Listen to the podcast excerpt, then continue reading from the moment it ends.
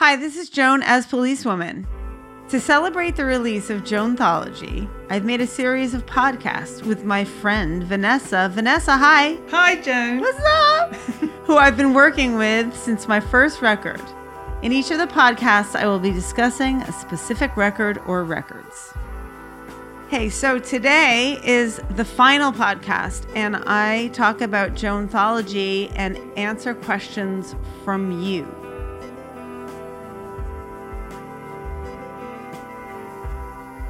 How would you describe the Joanthology record? Well, it's lots of my music, some stuff that has not been released before.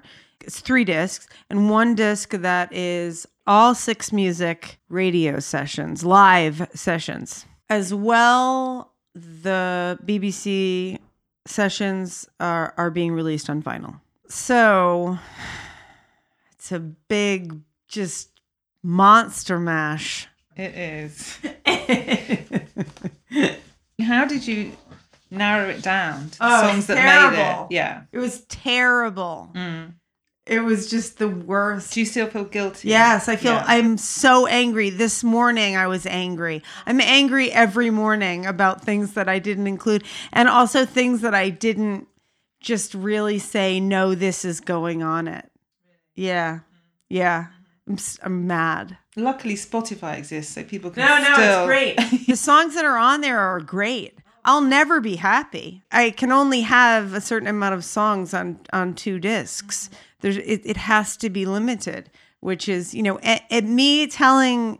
it- me being told that there's like any sort of restrictions, I'm going to have a problem. I have a terrible, terrible problem with authority in general, even when it's my own. Right. Okay.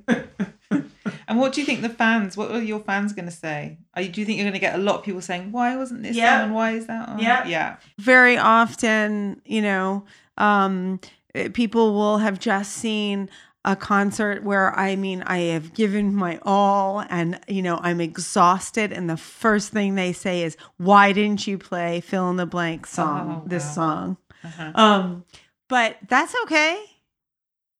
They enjoyed it anyway. They stayed.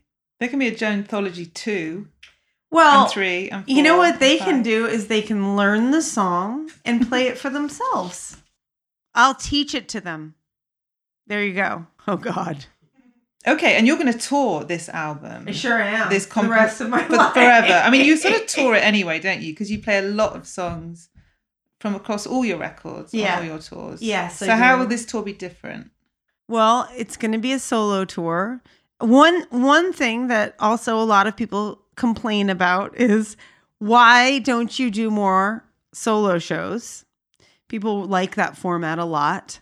Uh, so this is going to be a 100% solo tour from May till November. Yes, that's true. Um, I'm doing a lot of new arrangements of songs and So you you solo means you with what instruments? Who's on stage? piano Right.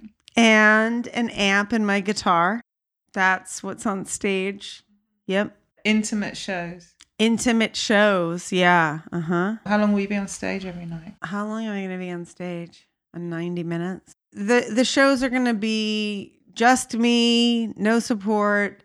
I'm on stage for 90 minutes. I'm giving you what you want. All right? The thing that I'm trying to figure out now is how many full length sequin gowns I bring. Now, let me just say this right now. When I when I show up on stage not in a sequin gown, I don't want to hear anything. Okay?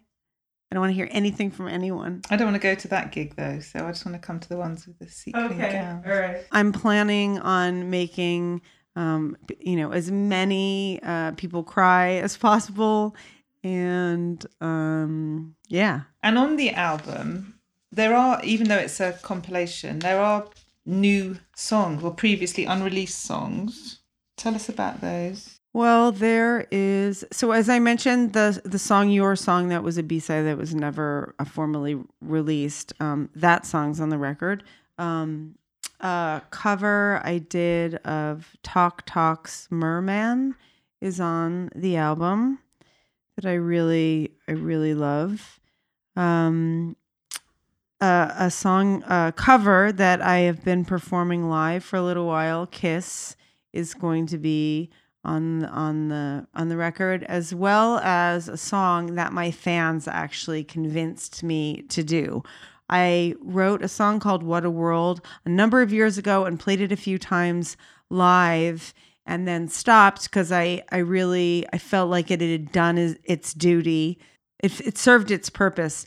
And then people started asking me for that song and I really just shrugged it off like, okay, whatever. You heard it once, you know, that's enough. Uh, and then uh, more people started asking me from like different parts of my life. And so I reworked it to a place that I really liked it.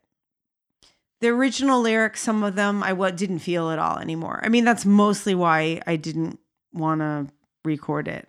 Um, but I so I changed.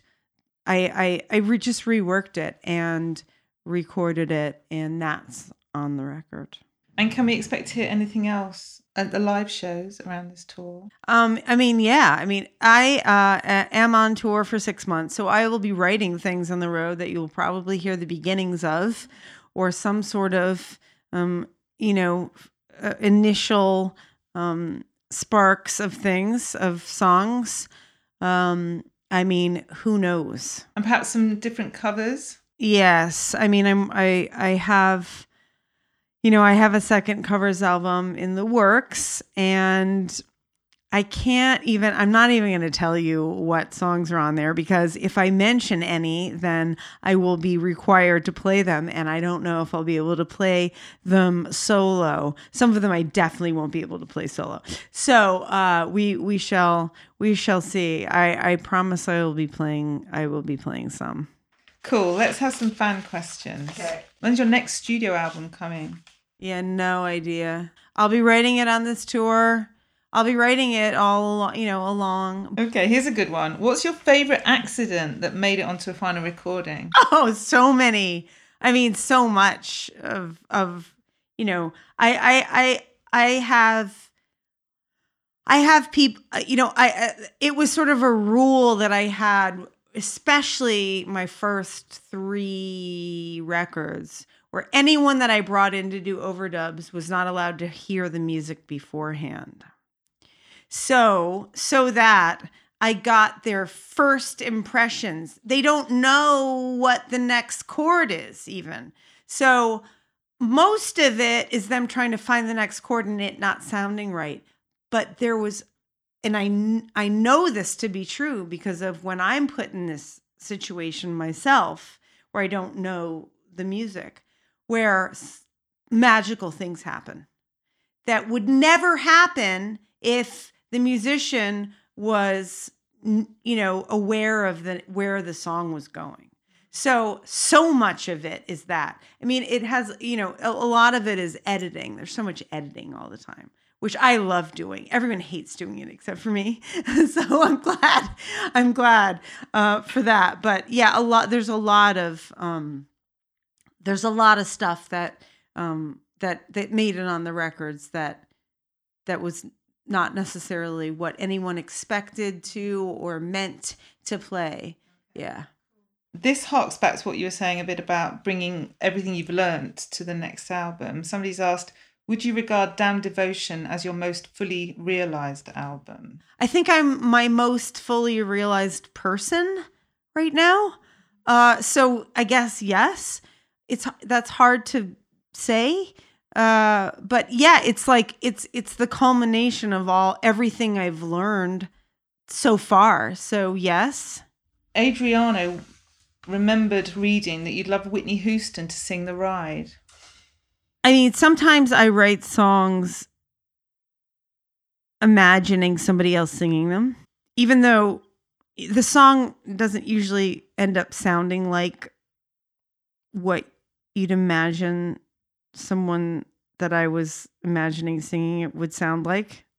But it's sort of like a, a songwriting tool or something um, to get me out of my head. Like, what would Joan sing? Well, no, I'm going to write a song for Whitney Houston to sing. So I wrote that song, The Ride, with her in mind. and I actually wasn't going to put it on the record. And Anohni said, Joan, you're putting that on the record. It's her favorite song. But, eh, you know, uh, up until it, it, it, didn't feel like maybe something I should sing, um, even though it's it's my song. You know, it's it's just a, it's just like where you place it in your mind. Yeah. Um. So yes, that song initially, I I decided that you know, it was a Whitney Houston song, but that's so funny because that's the song that most you know long term fans of yours. That's when they that's when they first heard you. I know, and they love you from there. So it seems to you know it's such a Joan song to everybody apart from you. Well, no, I mean it is a Joan song. So who else have you written for? I think I stopped with that. Really, that was it. Yeah, really, actually, I think I that was like that was it because I didn't want to be doing that to myself anymore. Yeah. And I think at the, I, I think after that also I had more confidence. That record hadn't come out when I had written that mm. song. So I was still trying to figure out what I should do, how I should write songs, what it should sound like. Who am I? You know, a little bit was, you know, yeah. Here's one from Nick. Your song for Elliott Smith, We Don't Own It, was poetry inspired by a poet. Have you been moved to write a song about any other artist? I mean, I wrote that song Steed on Damn Devotion for Jean Genet, who is a writer. Not so specifically as that Elliott one, I think. Okay, and then one last from here. How do you decide on Bowie's Sweet Thing when there's so many to choose from? I, f- I really loved that song and I felt like no one ever heard it. I mean, obviously, Bowie fans have heard it. Um, but even still, people say, well, where's that song from? Um, you know, and I, it also felt like a song of his that I could do something different with. Uh, so that's how, yeah. Slanpunk33 asks, who or what is making the snoring slash sleeping sound in To Be Lonely on To Survive? Love it. I'm so glad. Some people call it singing. Um, but I, I'm t- I, I know Parker would be really really happy to be called sleeping or snoring sound. Uh, that is Parker Kindred, the great drummer on many many of my recordings. Okay, there's a rumor on the internet that you've made an album with David Sylvian. Is that true? And what's going to happen with it? Uh, well, we did some recording together and it never got completed. It never got finished, never got turned into a record, and I think it's very unlikely that it ever will. Thank you for listening to this episode of the Joanthology podcast. Make sure you check out the other episodes available. My upcoming record, also called Joanthology, will be released on the 24th of May on Play It Again Sam. What a world, what a world. It's hard to take, So many feelings, are just like yesterday.